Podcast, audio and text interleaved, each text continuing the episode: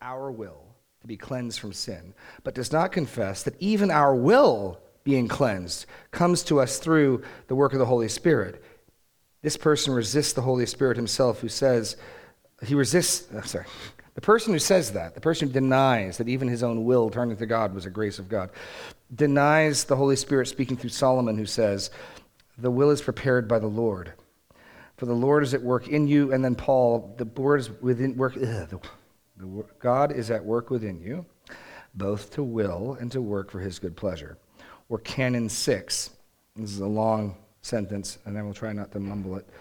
If anyone says that God has mercy upon us when, Apart from his grace, we believe, will, desire, strive, labor, pray, watch, study, seek, ask, or knock, but does not confess that it is by the infusion and inspiration of the Holy Spirit within us that we have faith, the will, or the strength to do the things we ought to do. Or if anyone makes the assistance of grace depend upon the humanity or obedience of man, this person does not agree that as a gift of grace, he contradicts the apostle, saying, what do you have that you have not received? And, but by the grace of God, I am what I am. So, what he's saying, what this canon is saying is, even, even our desire to believe and will and strive and pray and study and seek and knock is a gift of grace. And to deny that it's a gift of, gift of grace is to contradict the Apostle Paul, who says, What do you have that you did not receive? And by the grace of God, I am what I am. That's precisely what Luther and the reformers were arguing for. Is precisely what I was trying to argue for this morning. That's from a Catholic council from 529 AD. So, in some sense, Luther wasn't saying anything new in regards to church history. He was just pointing out, man, we've really shifted here from this understanding of divine sovereign grace to something that can be bought and sold in the marketplace. Um, anyway, so it was a recent, relatively recent, um, I mean, you got a 2,000 year old church, it's recent, shift in theology that had given rise in the last 400 years before Luther's time. Anyway, that's I, I, mercifully cut that out of the message. Didn't think it was terribly purposeful there, but I thought it'd be useful here. Anyway, having said that, questions, thoughts, complaints on this morning. Kevin.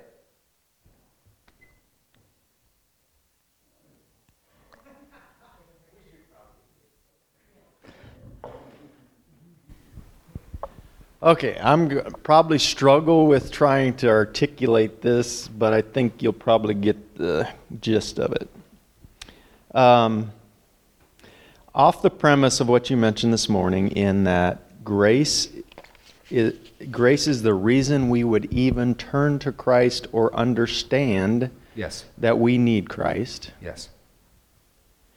Brings me to wonder about the people that we know maybe even ourselves, that think uh, we believe in Christ and know that we need Christ to have salvation, mm. yet we're not living our lives in a way that us as humans or what we understand from the Bible um, are not looking like we would what, what we would think of as mm. um, following Christ. Okay. Is that am I making any sense here? That that that opening condition. You're saying so. Let me summarize. If what I'm saying about this, I, I'm not sure what the question is, but you're saying uh, there are people who profess to be Christians, we hope are Christians, who aren't acting very Christian like, who aren't being very faithful in their day to day living. And they would say they're Christians. Mm-hmm. Yes. Yes. Um, how, how are we any different than them? It says here, that, or I wrote down because you said it, we must exercise our faith. Yes. That sounds like works. I mean, that sounds like um, something I'm doing solely based on myself, but yet everything I'm doing is gr- out of good is grace from God. Yeah. Uh, I'm just I'm just struggling with you. You and most of Christianity. Yes, this is tough stuff, Kevin. Don't feel bad. Keep, okay. Keep going. I, I think I get where you're. I think I get where you're going. Okay. Can we go to Philippians two? This I, I will try to deal this in under ten minutes. Not not take our whole time this morning. A deeper treatment. The very first message I gave in our series on election predestination deals with what I'm going to try to give here. Um, try to give here briefly. Philippians 2. The short answer, Kevin, is our dependence on grace does not remove the necessity or responsibility that we act and that we work. Um, I think the Apostle Paul argues it actually grounds it, as much as that's counterintuitive. And I will freely grant it's counterintuitive to say that. So, Philippians 2, the Apostle Paul writes, um, verse 12 Therefore, my beloved, as you have always obeyed, so now, not only in my presence, but much more in my absence, work out your salvation with fear and trembling. So I, am given a command by Paul to get to work doing something. But I do it in the confidence, verse 13, for it is God who works in you both to will and to work according to his good pleasure. So I need to get to work. When I, when I go home today, I need to love and serve my wife. If I'm able to do that, it will only be because God has been at work in me to will and to do. And what I'm rather supposed to is rather than say, okay, then I'm going to let go and let God, this is, this is what became known as Keswick theology, and I'm, not, I'm just going to be a jerk to my wife until the Spirit moves in me and makes me be nice. I'm going to go try to obey God's commands, trusting in the fact that God's promised me grace, and He's promised to, not only cause me to do it, but to incline my heart. So I'm going to go try in faith to do this. I need to get to work loving my wife, but I'm doing it not trusting in my own human strength, but trusting in grace. So, Paul, counterintuitively, and I'll grant that it's counterintuitive, says precisely because God supplies grace and God works, get to work. Intuitively, I'd think if God's going to cause me to willing to do, then I can kick back, relax, let go, and let God. So that's, I, I get what you're getting at, which is it would seem if God's doing it all, we're off the hook for responsibility. We don't have to do anything. We don't have to, we don't have to work hard. We don't have to do what the Puritans called holy sweat. We can just kick back and let God do what God's going to do. Que sera. That's not the currency Paul makes with it. That, that's the short answer. The full message from the spring is trying to unpack that more. Does that get at what you're getting at, or are you going somewhere different? So, no, that's right. But so if if someone doesn't have that conviction, did, it's hard for us. We shouldn't judge, but does that mean that they don't have salvation if they're not being convicted to do what I guess we would sit back and say you should go to church, you should read your Bible, you should, yeah. you know, there's a whole bunch of you shoulds. Yeah. But if those people aren't doing that, if I'm not doing that, it, does that mean we should question our faith? Short or answer, their faith? Short answer, with a lot of qualifications to follow, yes.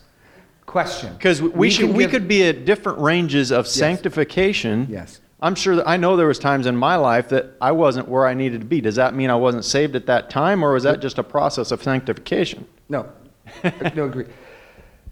Let me give the qualifications that follow my yes now. Um, we give evidences and signs, and God give ev- gives evidences of signs of grace at work within us. So one of them is how do we respond to sin? The, to me, the biggest evidence of where someone's at spiritually is how they deal with sin when it's brought to their attention. Because we can sin in ignorance, but um, is God disciplining them? Because Hebrews says he disciplines all his sons. And if you go without discipline, you're not a son. Um, are you happy in your sin, or is it evidence that God's hand is on you and you're, you're being convicted? How do you deal when you see it? Do you not care? How do you deal with brothers coming and talking to you? Now, over time, that begins to build up evidence.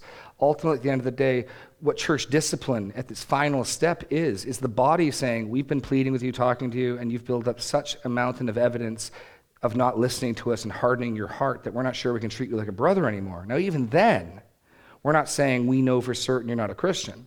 What we're saying is you, have you've, you've reached the point of evidence level that we think we ought to regard you and pray for you and interact with you as an unbeliever right now. But it's a, it's a building up of, it's not one thing. It's really the hardened heart of persistent hardening when someone comes and says, hey, like, like you say, in sanctification, we, we have bad days, we have good days. It's what happens when somebody confronts you, what happens when someone convicts you, what happens when the Spirit shows you something. Now, what do you do? To me, that's the question. Because now the stakes just got raised. You can either harden your heart and say, I don't care. You know what I mean? I, I'll talk to people sometimes. It's not often, but sometimes people will be honest enough to say, I know it's wrong, but I don't care. To which I will usually respond something like, You've just made that issue the God of your life. What do you mean? Well, you've just said, the one who I call God wants me to do X, but I'm going to do Y. Clearly, then, X is not your highest principle, your highest value. If, if, if God was God, you'd try to obey God. You'd try to obey God. You're saying, I'm not even going to try. I want to do this other thing. Okay, it might be helpful to identify what is sitting on the throne of your heart right now because it's not the living God. Um, so helping people realize when you harden your heart to willfully resist, not the sins of accident, not the sins where we give in to temptation, but where we just say, no, I don't care. Um, we're in dangerous territory.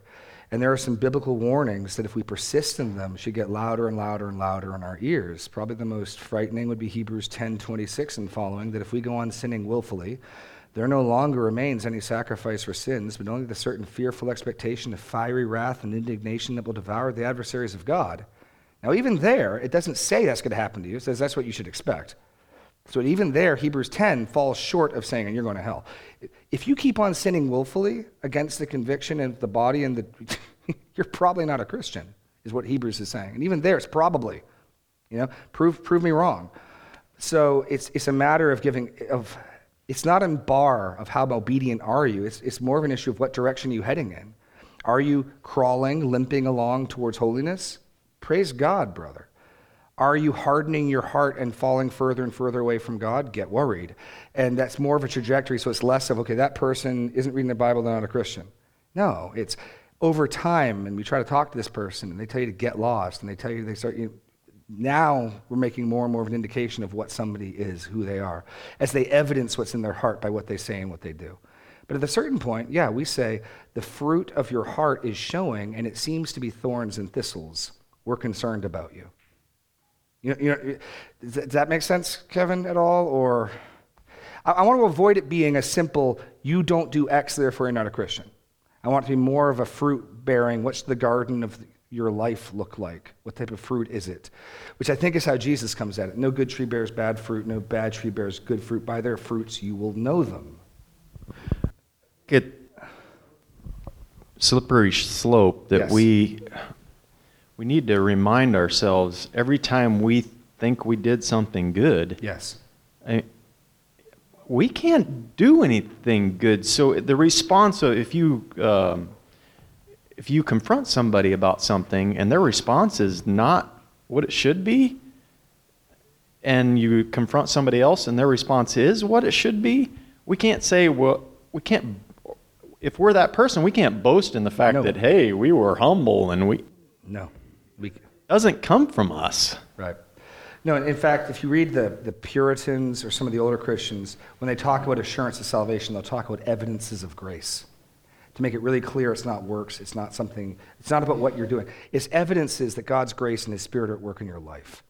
So that when you talk to that person and they heard you, that's an evidence of grace. That's an evidence of God. What else but the Holy Spirit could account for why somebody would not tell you to get lost when they challenged you on something? Oh, you know what I mean? It's the same logic of Hebrews, if, even being disciplined. I mean, honestly, when I see people hardening their heart and then God seems to be disciplining them, that's an evidence in my mind of grace. Father's treating them like a kid. you know, I mean, no, honestly, I get no, I'm never more scared for someone than someone who's hardening their heart and seems to be happy and peaceful and all's going well with the world for them because it doesn't look like they're, if it, the one of his kids, it doesn't look like the good shepherd's leaving the 99 and going after him. Now, time will tell, but it doesn't look that way, and it gets alarming. Um, so, there's a lot of evidences we can point to. And, and again, I think it's much more what is the predominant fruit, not one particular thing. And again, finally, only a body of believers, not any individual believer, has the final authority to decide to break fellowship with somebody. I mean, that's another safety catch. It's not my call or your call or Bob's call. Jesus says if they won't talk, if you won't listen to you, the body, then let him be to you all as an unbeliever. So only a body can come to one mind and agree we are treating this person as unbeliever. So that is a fearful responsibility. No individual Christian has the right to do that. Um, only a body can, can agree to that. So, yeah. Oh, Jeff and Renee. We have oh, we have two mic people now. Colleen, we got another mic person. Uh, so we can, I just have a follow up Yes. to that. I, when he start when he Kevin, Kevin. started talking a little bit, or his first question was, "So we're working, and how? But I can't work. Is, if, if somebody's working, does that mean they're trying to work for salvation?" Mm-hmm. And I I was reminded of Second Thessalonians three ten. Ooh. where Paul says, If you won't work, neither shall you eat. And what that precipitated from was that the, that the, the, the, the believers. It's catching. it's catching, Jeff. Thanks, Jeremy. Um, they were sitting around waiting for God to come back, for Christ to come back. Like, we don't need to work. We don't have to do anything. Now, that isn't exactly the same point that Kevin had brought up, but I think it's parallel enough that we work as Christians because we are compelled to by what Christ did for us. So when Paul says that we we are to work out our salvation in fear and trembling, it doesn't mean that we have to work for our salvation. That it, it doesn't say work for; it says work out. Yeah. I mean, letters, words mean things, Yes. right? So Yes. we're working out, which means we already have it. Mm-hmm. So we aren't working for it because we don't have it yet. So that was my only comment. So. In, indeed. And Amen. Renee has a different question, but I don't know if it's her turn yet. Okay. Uh, since I can't find the verse I'm looking for, Renee, go. Um, Okay. no, no, I'm, I'm yes. You're still thinking, but you can do two things at one time. I, I, I, I have a line for Daniel that, but I I'm not going to say it. But uh, we'll try. Go, go, go. I um, would like you to explain a little bit more about if we're completely dead and our spiritual eyes are completely darkened, and then you, on the other hand, speak of repentance and um, counting the cost. I don't think a dead person can count the cost. Agreed. effectively. So, how does that work into the grace that we talked about today? Fantastic question. And my computer's bugging out. Okay. If you talk about an ordo salutis, which is Latin for order of salvation, um, I, I, the classic formulations from the Reformation on would go as I'm about to lay it out. And I want you to think not in time, but causality. Um, so you turn the light switch on, that causes the light bulb to go on. It's, it's not about at 102, the light switch was flipped, and at 103, the light went on. It's what causes what. According to John 3, as, I understand John 3, Jesus' teaching on the Holy Spirit says you can, he, the command is to believe. Nowhere in John 3 does Jesus tell Nicodemus how, what he can do to be born again. He says, You must be born again. But nowhere does, and here's what you do to be born again. What he does say in John 3:16 is that if you believe, you'll be saved. But he says earlier in verses 3 and 4, you can't even see the kingdom of God unless you're born again. In 1 Corinthians 2:14, Paul says, "The natural man does not understand the things of the spirit of God, for they're folly to him, and he cannot accept them." So, my understanding of what the Bible teaches in an order of salvation is the initial work of God is regeneration. You believe because you're born again, not you're born again because you believe. I don't believe, I don't think the Bible teaches what's called decisional regeneration. So that a new, a change in the heart occurs. Go- to Acts 14, or is it 16? One of the two. Hold on. Go to Acts teen, something teen in Acts. And uh, I'll have it underlined, so it'll be, I'll be able to find it quickly. Lydia. Um, yeah, 16, 14.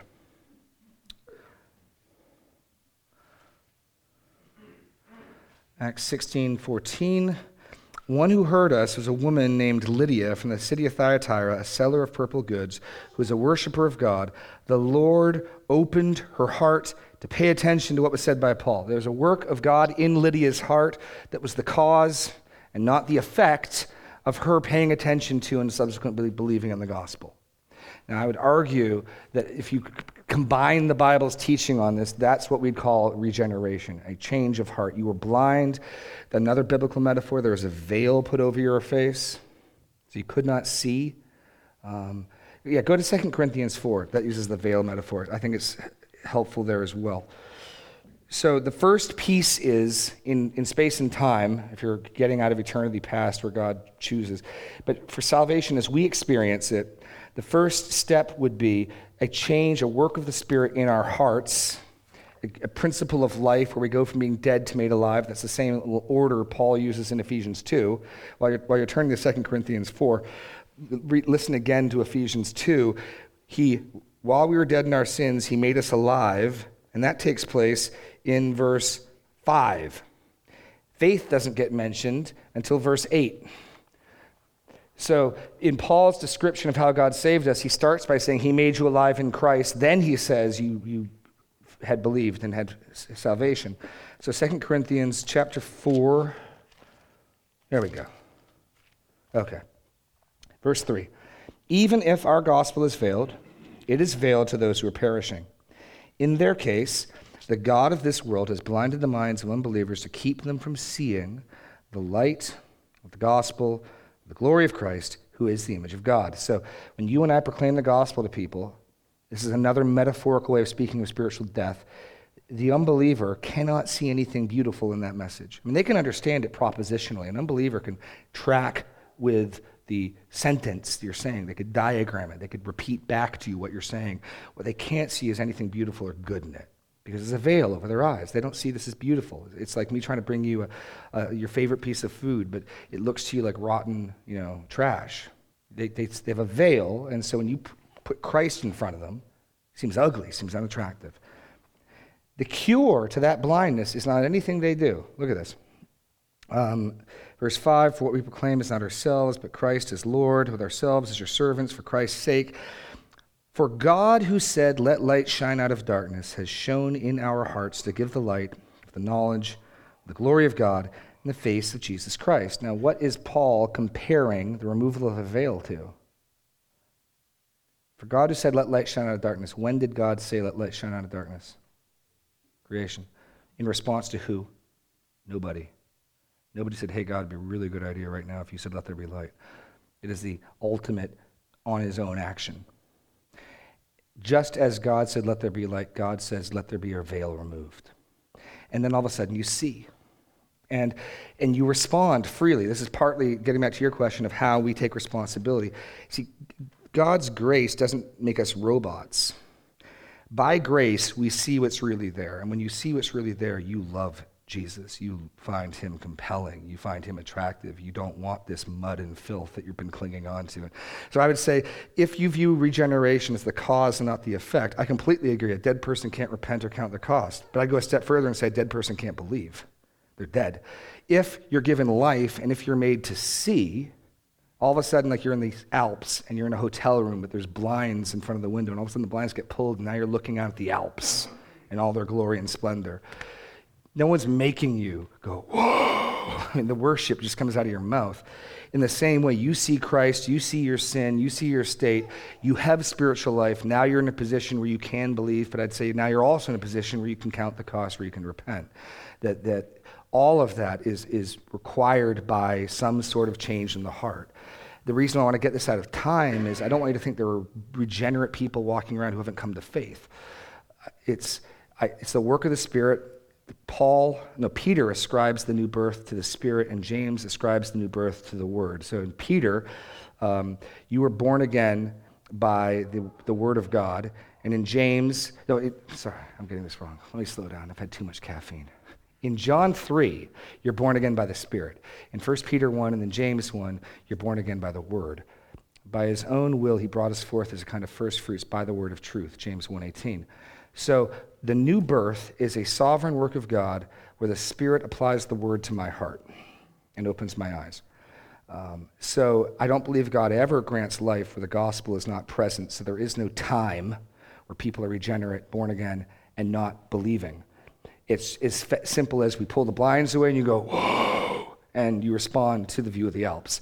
You respond to the glory of Christ and the gospel. There is no 10 minutes later. But I do think, based on 2 Corinthians, 1 Corinthians 2.14 and John 3, um, 3 through 7, we can speak of it causally. I, I understand because the veil is removed. I see because I was blind, but now I see because the Spirit has done a work in my heart. Or in Acts, Lydia paid attention because her heart was opened by God. So that's probably a long explanation, Renee, but is that Jeff? Follow it up. I was just thinking her question was how does a dead person count the cost? Yes. And then, so he can't. No, he can't. So if Christ has got any economy of words, you have to wonder why did you say such a thing? Because it's impossible. But it makes me wonder then about people who are enthralled with the Christian message, they're attracted to it, but yet they refuse it. So maybe the parable where Christ says, you know, the man who decides to build a house and then doesn't have enough money to finish it, now he's he's embarrassed. Maybe hmm. Jesus is warning those people. Well, and th- maybe he's also talking about now the church. My church is embarrassed because there are people like you that are claiming to be, and then you do stupid things. You fall away. you never were. You know, I don't know where I'm not going sure with that that. I would ask, I would, in my gospel presentation or my evangelism, that I would go to count the cost because I, I know as an unbeliever they can't. So now that cha- I mean that is that's why this is all turning in Sure. there. But you'd have to add on as well. Jeff, your short answer how can a dead person do that? They can't. My next statement would be how can a dead person believe?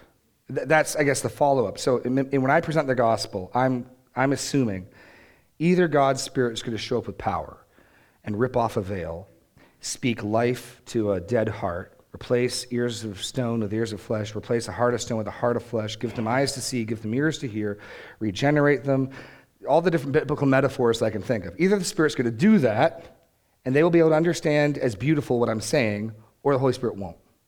If the Holy Spirit does that, counting the cost and repenting won't be a problem. If the Holy Spirit doesn't do that, believing is going to be a problem. So I would lump it as a package deal. How, I, I would just push it. If you, I mentioned semi-Pelagianism this morning, which is, a, like I said, I don't care if people get these terms, the concepts, and you can go back in our sermon archive to 2015 Christmas time, right after we did three weeks on Genesis 1, 2, and 3. We did a week on original sin, um, and. Uh, there's basically three views of the way people are apart from grace. Technically four, but three for the sake of simplicity. One, they're all good. That's Pelagianism. And that's the view condemned as heresy in the Roman church. Not many people hold to it today. Well, not many Christians hold to it today. The view that we're born good, we're good. Um, but Pelagius's cousin Semi, semi so that's a joke. Semi Pelagianism, I think, is alive and well in the church, and that's the view that each one of us has a measure of good and bad in us. And that's the view that's necessary to hold that a person can believe apart from grace. In that view, you're the drowning person who's got just enough spiritual good left in you to take hold of Christ when he reaches out for you. You don't have enough life in you to repent, count the cost, do anything else, but you have just enough to grab on. And under that view, which is what I think is probably the dominant view, not articulated, not consciously held, but I think it is probably the dominant view in the Western church at the popular level. Um, it's going to lead to a, a uh, for lack of a better term, easy believism. It's going to lead to a just ask Jesus into your heart because you got just enough to do it. Then the notion is this is what I was taught at Word of Life. Once you're born again, because that's going to go with it, will be decisional regeneration. If you, once you grab onto Christ's hand, now you'll be born again. And now that you're born again, you can see and you can repent, you can do all these things. So you're coming at the person so they have just a sliver of goodness in them, just a sliver of life in them, just enough to hold on by faith. That's the very thing Luther's attacking. That's the very thing the Reformation is going against. It's saying, no, you're dead. D E A D, dead. You're, you're, you need to be born. Children don't birth themselves, mothers birth children. I've, I've seen it, been there, done, yes. I've never seen a child birth himself and or herself. And so that's, that's precisely the point they're, they're arguing over is, does, is it the case of natural man that they have enough in them, apart from grace, to believe? And I, I think, the, I think Ephesians 2 slams the door on that. You were dead. You were following the course. You're in, I mean, lockstep with the world. And God made you alive. And God saved you. And God gave you faith. And God, I would say, gave you the grace to do all the rest of it. That even the gift of repent, even repentance, according to Acts, um, go to Acts 11. Acts 11. In Acts 11, Peter has just gone back to the Jerusalem church to report about the first full on Gentile converts in Cornelius and his household. And um, verse 15, Peter speaking. As I began to speak, the Holy Spirit fell on them just as us at the beginning. And I remembered how the word of the Lord, how he said, John baptized with water, but you will be baptized with the Holy Spirit. If then God gave the same gift to them as he gave to us when we believed in the Lord Jesus Christ, who was I that I could stand in God's way? When they heard these things, they fell silent and they glorified God, saying, then the Gentiles, then to the Gentiles also, God has granted repentance that leads to life. They understood repentance as God's gift. So I'd say the same thing. You can repent if God gifts you repentance. And I'd say you could count the cost if God gifts you that. Um, so, does that. Hold on a second. Elsa wants to jump in. What, what, she has the Renee has the mic. If Renee, you want to go further that, or oh, oh, you don't have the mic. Okay, Elsa want. Oh, sorry. Cody wants the mic now. Um, I guess I'll just kind of start this one with a, a leading question. Um, am I right in understanding that uh, basically the concept was being born again is all com- it's all completely all completely God calling you in. There's it's like absolutely nothing that you can do on your own. You know, it's it's just Him completely. It's the wind blowing. Jesus' description of Mhm. this indicates our zero participation. A pause. Yes, you're, I agree with you. Theologians speak of parts of salvation that are monergistic and synergistic. You get synergy, people working together, a group working, multiple people working. Monergism would simply be one person working alone. So classically, regeneration is a monergistic act of God. You do nothing. You are acted upon. You don't birth yourself. You don't life yourself. You- You're passive entirely. Sanctification, you're working out your salvation, fear and trembling, even as God is working in you. There's synergy in some sense there. Um, but no, classically speaking, um, the church has understood, at least the, the, my understanding of, the, of this is that regeneration is a monergistic act of God. Listen to Jesus describe the new birth in John 3 7 through 8. Do not marvel that I said to you, You must be born again. The wind blows where it wishes, and you hear its sound. You do not know where it comes from or where it goes. So it is with everyone who is born of the Spirit. So there's something like the wind blowing is like people being born of the Spirit. What's the comparison? The wind blows where it wishes, and you simply feel it as it goes by. You can't predict where it's going. You certainly can't influence where the wind goes. You recognize it happening when when uh, it blows by and you feel it on your face. The Spirit gives life where He wills, He births where He wills, and you recognize it when you hear the newborn baby cry. But you can't predict where He's going next, and you certainly can't influence where He's going. But when people come to faith, you go, oh, the Holy Spirit must have just blown by and birthed somebody. So, no, yes, I, I, my understanding based on this, the metaphor in 2 Corinthians 4, where the veil gets removed, is like God speaking in Genesis 1 that the new birth is entirely monergistic. It's, it's an act of God's sovereign free grace. We do not initiate it, we do not invite it.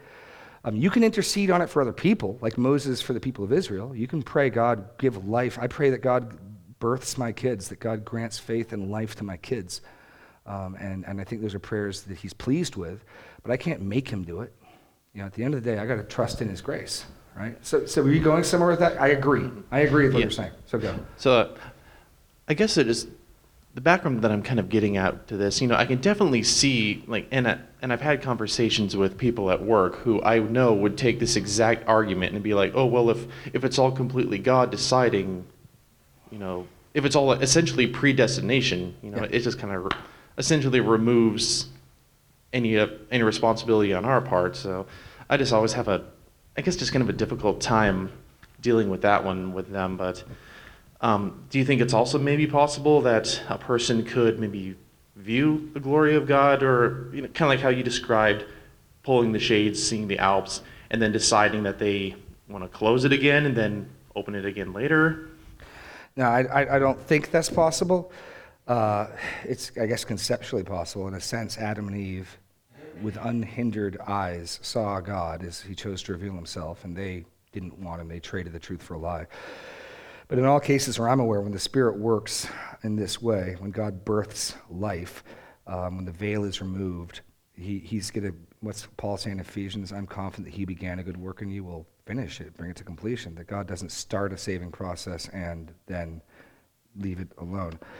The problem you brought up with um, responsibility, go to Romans 9. And I, and I grant freely, the biggest problem with this understanding is what about human responsibility? What about moral culpability? I got good news and bad news for you. The good news is the Apostle Paul anticipates and names exactly that objection. I'm not sure you're going to find his answer very satisfying. it's, it's challenging. Uh, but, but the fact that Paul anticipates the objection to me is very strong um, proof that I think we're understanding him rightly. So if you pick up where I quoted from this morning in verse, oh, uh, let's pick it up in verse 14. What shall we say then? Is there injustice with God? I, you got to go back further, really. He's just quoted verse 13 Jacob I, law, Jacob I loved, Esau I hated. And then he quotes, he says, What shall we say then? Is there injustice on God's part? By no means. For he says to Moses, I will have mercy on whom I have mercy, and I'll have compassion on whom I have compassion. So then, it depends not on human will or an exertion, but on God who has mercy. So if the, the assumption here is not that God chose to hate Esau unconditionally, just because I feel like hating somebody. No, Esau is a sinner and Esau is worthy of hatred, but his love of Jacob is completely free. Jacob's equally deserving of hatred, but God says in his grace, I'm going to love Jacob. Then the objection he anticipates is Is there injustice with God? By no means. And he goes back to Exodus. Don't you remember when God first said, Hey, I'm God, here I am? He told Moses, I mercy whom I mercy. There's no injustice if God says, Even though he deserves wrath, I'm going to love Jacob. I do no wrong to Esau when I pay him what's just and right, if I want to be gracious to the other vineyard worker and give him more than they deserve. Now, this is hard stuff for us, but Paul takes it head on, doesn't shy away from it, doesn't pretend the problem's not there. It gets worse. Verse 16 So then, it depends not on human will or exertion, but on God who has mercy. For the scripture says to Pharaoh, For this very purpose I raised you up, that I might show my power in you, that my name might be proclaimed in all the earth. So then, he has mercy on whomever he wills, and he hardens whomever he wills. So Paul has just said at the end of the day, Philemon, what word was that? Wow. Jeff, I think you've made it worse. Final causality, final dependence. At the end of the day, what does it depend upon? Does it depend upon me or God? I do have to believe. I do have to repent. I do have to do that. It has to happen. What does it finally depend upon? Verse 16 It depends not on human will or exertion, but on God who has mercy. For the scripture says to Pharaoh, For this very purpose I have raised you up, that I might show my power in you, and that my name might be proclaimed in all the earth. So then he mercies whom he mercies, he has mercy on whom he wills, and he hardens whom he wills. Then your objection, an objection I spoke to somebody this morning, same question. You will say to me, Why does he still find fault? For who can resist his will? How, how, how can God, into that schema, punish anybody if salvation ultimately depends on His mercy and His grace freely bestowed? So Paul anticipates that, which, pause before we look at his answer, which means I think I'm understanding him rightly. Because if Paul was teaching the opposite, if Paul said ultimately it's going to depend on each person, every person has a decision to make, and God's a gentleman, and he stays out of it, and you get to do what you want, and everyone gets a chance, and God respects that, no one is going to respond to that by saying, well, then how on earth does he judge for who resists his will? You're only going to say that if you've heard Paul say, it depends on God. Then you're going to say, which is what everyone says when this clicks, that's what you're saying? Then how does he find fault? So I take comfort that Paul anticipates that. His answer is simply, You're clay, you don't get to ask questions like that to God, which is not a terribly satisfying answer. Who are you, a man, to answer back to God? Why does he still find fault? So I, I will freely, freely admit that the, the problem of causality and guilt is one of the most challenging things to take. We tried to deal with this some in our four week series on election predestination. I think the first two messages dealt almost exclusively with this issue and, and trying to unpack how as much detail as, we, as I think we can find in the scripture on it. But even then, there's still mysteries left. This isn't something I can completely explain. But yeah, that's what I think he's saying. And yeah, I agree. That's the knee jerk, wait a second, that we're going to say. Absolutely. And I, and I think that knee jerk reaction like that comes from us having yeah, way too much thought of ourselves. I mean, Yeah. it's like, why, you know, how can God judge, you know, one and then choose the other? It's, that's the wrong question. It's, you know, how could God even choose you to be saved in the first place when all of us are completely deserving? No, I think you're absolutely right. I, I think that the way you tell the story changes everything. The Bible's story is not of the really nice people and the capricious, fickle God. The Bible story is about the really terrible people, the people who again and again and again and again and again thumb their nose, raise their fist at God, and yet this God is patient with them and amazingly offers to save all of them and will, in fact, save some of them regardless. That's the amazing story of the Bible. When you put God at the center, you put man at the center, and you end up with God sort of, well, how do you explain yourself, God? You were nice. To, yeah, it, it's the Bible's narrative, as early as Genesis, is the thoughts of man's heart, every one of them is continually evil. And how does God deal with the people whose thoughts and intentions of their hearts are continually evil? Does he wipe the earth away with them? Never again after the flood. He's patient, he's long suffering, he's gracious. He sends prophets, he sends his word, he calls them again and again. Why will you perish? Why will you perish? Come unto me, be saved. And they still don't want to come. Well, by golly, he's going to save some. That's, that's I think, the story of, of the gracious God in the Bible, but it, it all depends how you tell it. It all depends how you tell it. Other questions? Uh, Naomi, well, El, Naomi and Elsa, whichever order the mics get to them in. Well, they both have mics. Elsa, you go first, then Naomi. Yep. And please tell me if this is right. If you look at this is right. If you look at John six, yes. where Jesus explains he's the bread of life, he had all these disciples following him, right? Yeah. And then he was talking about um, elect, elected people, about eating his flesh, drinking his blood, explaining salvation. And his disciples turned to him and said, This is a hard saying. Who can follow this? And they turned away from him. Up to that point, they were his disciples, right? Yeah. And they all turned away and left. I think they counted the cost and decided, no, we can't do this. What, were they following him intellectually? Because you can have people who can intellectually understand what the Bible's saying, but their hearts haven't been changed. And when they look at this, they think, no, I'm not going to do this. Because that whole parable about counting the cost was in response to Jesus explaining, You will take up your cross and follow me. Well, I, I, in John 6, as you're talking about, um, I love the fact that Jesus. Here's, here's the thing I don't want to shove the difficulties of predestination in people's faces, but Jesus in no way is embarrassed about this. So Jesus has just told them the whole no one can come to me unless the Father sent me draws him. Eat my flesh, drink my blood. Verse 60 When many of his disciples heard it, they said, This is a hard saying. Who can listen to it? And Jesus didn't say, No, no, guys, you've misunderstood me. It's okay. He said, knowing in himself that the disciples are grumbling about this, he said to them, Do you take offense at this? Then what if you see the Son of Man ascending to where he was before? like, that bugs you? You thought that was difficult? And then, where does he give the credit? It is the Spirit who gives life. The flesh is of no help at all. The words that I've spoken to you are spirit and life. But there are some who did not believe. For Jesus knew from the beginning who those were who did not believe and who it was who would betray him. And he said this This is why I told you, no one can come to me unless it is granted by the Father. Jesus' response when they start to leave is See, I told you you couldn't believe this stuff without divine aid. I mean, he doesn't apologize for it. And again, I don't want to, you know, shove it in people's face, but I also don't want to be apologetic and embarrassed over things that a ton of the disciples like, yeah, we can't. That's too much. Nope, we're going home. And Jesus' response is, "See, I told you." I mean, so Naomi. So this could whoa. Hot mic. Hot mic. Very.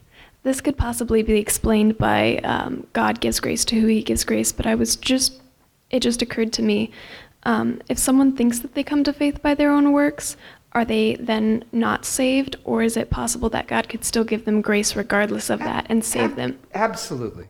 You don't need to be aware that grace is a gift to get saved. In fact, most of the New Testament is written to people who are saved to explain to them what happened right? Let me, let me tell you what happened when you became a Christian.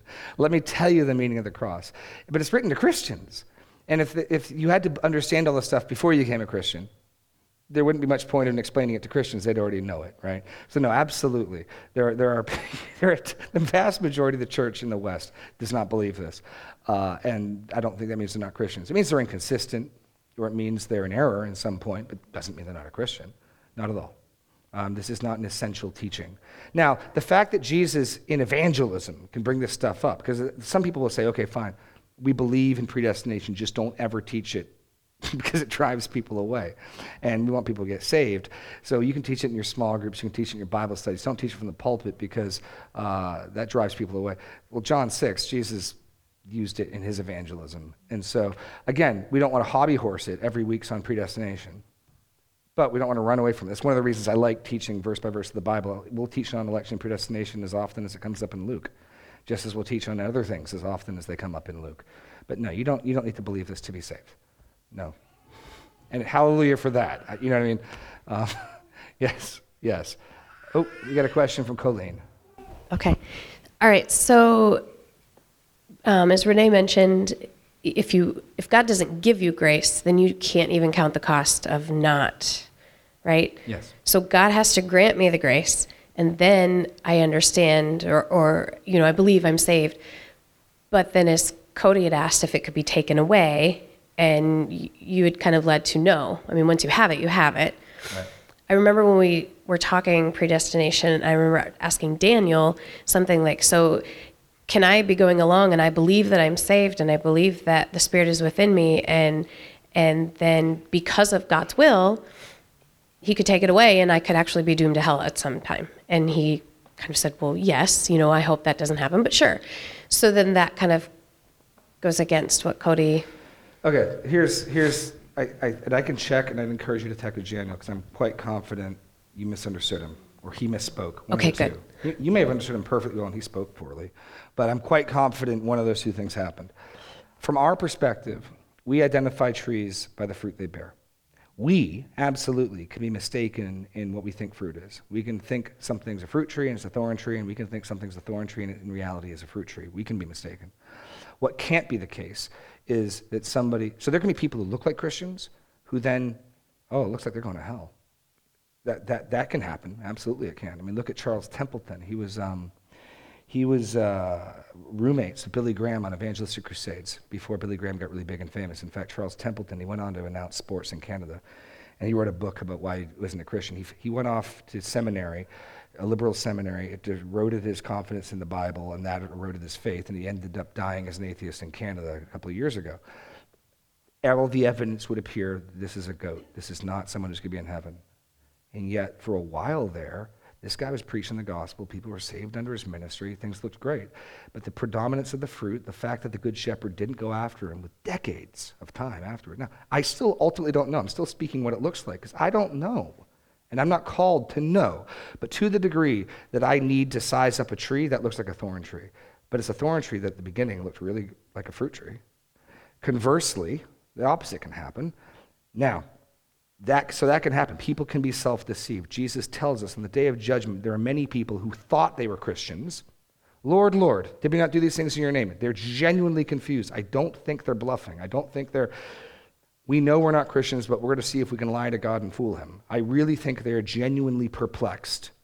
I thought I was yours. Depart from me, I never knew you. So that's absolutely possible. And I, I'm thinking that's what Daniel is saying. Can a person think there? Can a person give evidence and then they're not? Now, what can't happen, and the New Testament is equally clear on this, 1 John 2, they departed from us to show they are never of us, for if they were of us, they would not have departed. So when someone falls away from the faith, they didn't lose their salvation, they showed they were never of us. Or Hebrews 3:14, for we have become partakers in Christ if we hold our confidence firm to the end. If I don't hold my confidence firm to the end, I never became a partaker in Christ. In other words, something in the past happened. I became, past tense, because yes, Jeff, words matter. I became a partaker in Christ in the past if I hold fast to the end. So it's not that I lose my salvation. I, I confirm this past event by my current faithfulness. So But- that's what I'm confident Daniel believes. But even more to the point, that's com- what I'm confident the Bible teaches. But from our perspective, where we don't know what God has done, because we don't see it, we can be deceived. We can be misled. We can be in error on those points. But if the Spirit's not within us, we have no drive to even, or to even fake it. So then that, i- how can I, I believe that I am, but I'm really not. But I would have no drive to even believe that. Yes and no. Um, there's in our culture still. There's plenty of reasons. What, what do you? What do you got? Yeah, they, there's there's always something beautiful and something repellent in the gospel and in Christ to the world. J- Jesus, people in the countryside loved the free food. They loved the works of power. They loved the entertainment value of signs and miracles. They, I think, liked him ripping apart the Pharisees. I think they proved that. Once they got what he was saying about their sin, about their condition, they didn't like that. Our culture right now, this, I'll give you an example. Our culture loves Jesus' beatitudes. Turn the other cheek, don't judge, um, be patient. They hate Jesus' sexual ethics. It's the exact opposite in, in the East, where Islam loves Jesus' sexual ethics. And in an honor culture, they hate the turn the other cheek stuff. No, you kill, you do honor killings in Islam. You restore the family honor at all costs. So, in both cases, something is repellent and something is beautiful about Jesus and his message. And that's always going to be the case. Um, Jonathan Leeman wrote a book, The Surprising Offense of God's Love, that throughout history, that's, there's always something beautiful and attractive and always something unattractive, which is why there's always a temptation to shave off the offensive bit, which is what the liberal church does nowadays. What's the liberal church in America do? They keep the turn the other cheek and they dr- cut off the sexual ethics. And so the liberal church in America is like, no, that's totally cool. And now they've got nothing offense. They're dying, like numbers wise, but they've removed the offense of the gospel. And you could do the same thing in, in, in the East. You could, you know, teach the Jesus sex ethics and get rid of the turn the other cheek, you know, forgiveness stuff, and you'd, you'd be a lot more palatable there as well.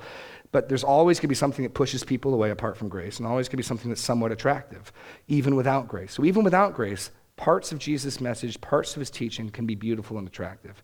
But you're not seeing the whole picture as an unbeliever. And once you start to see the whole picture, you're going to hate it.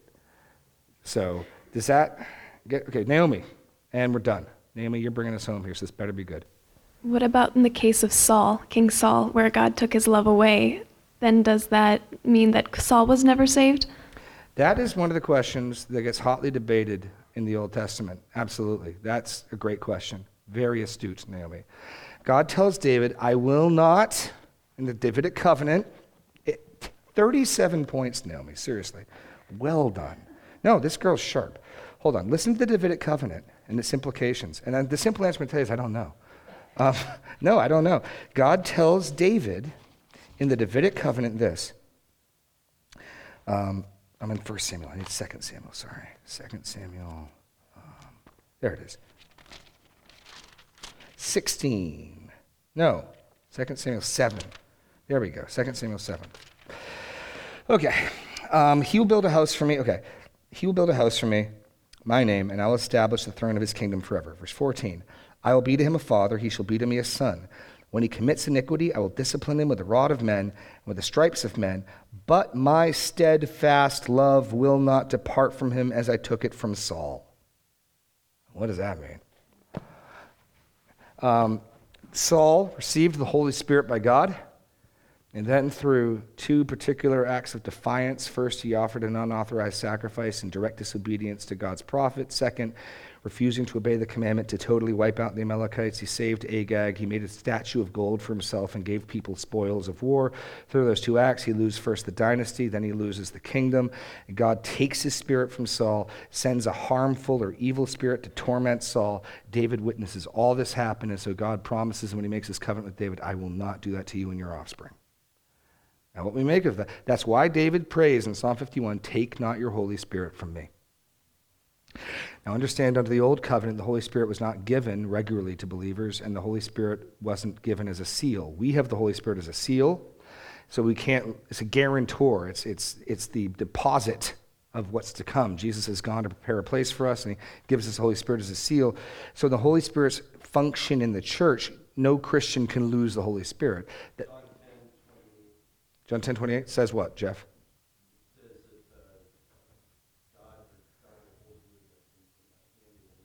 Yeah, no one slips through his hand. So But Saul losing the Holy Spirit doesn't necessarily indicate Saul losing or gaining salvation. There's all sorts of strange people who the Holy Spirit came upon, like Balaam, um, who I don't think we're going to suggest is going to be in heaven. So, having the Holy Spirit upon you in the Old Covenant was not a proof or a sign that you were in a right state with God. But, as you point out, my steadfast love departed from Saul. Yeah, and there's debates to this day about whether we'll see Saul in heaven. If we do, he probably committed the single highest handed sin in the Old Testament when he slaughtered the priests at Nob. Remember, David flees to the, temp, the tabernacle, and they give him the showbread to eat, and he takes the sword that he killed Goliath with, and he lies to them, tells them he's on a mission from Saul. Well, Saul hears about it, shows up. You're aiding and abetting my enemies. They say, No, no. He told us, because Saul has not publicly gone on to take on David. He hasn't tried to attack David yet publicly. So there's every reason the priests would believe David when they said he was on a mission. Saul doesn't care. He strikes them all dead. So it's possible Saul will be in heaven. I, I don't know what to make of that. I freely admit that's very astute of you. I tend to think he won't be. I tend to think Saul's going to perish. But I could be wrong. I, I couldn't get dogmatic on that one. But Naomi, 37 points. Hope you're keeping track because at 100 you get a free coffee out in the foyer.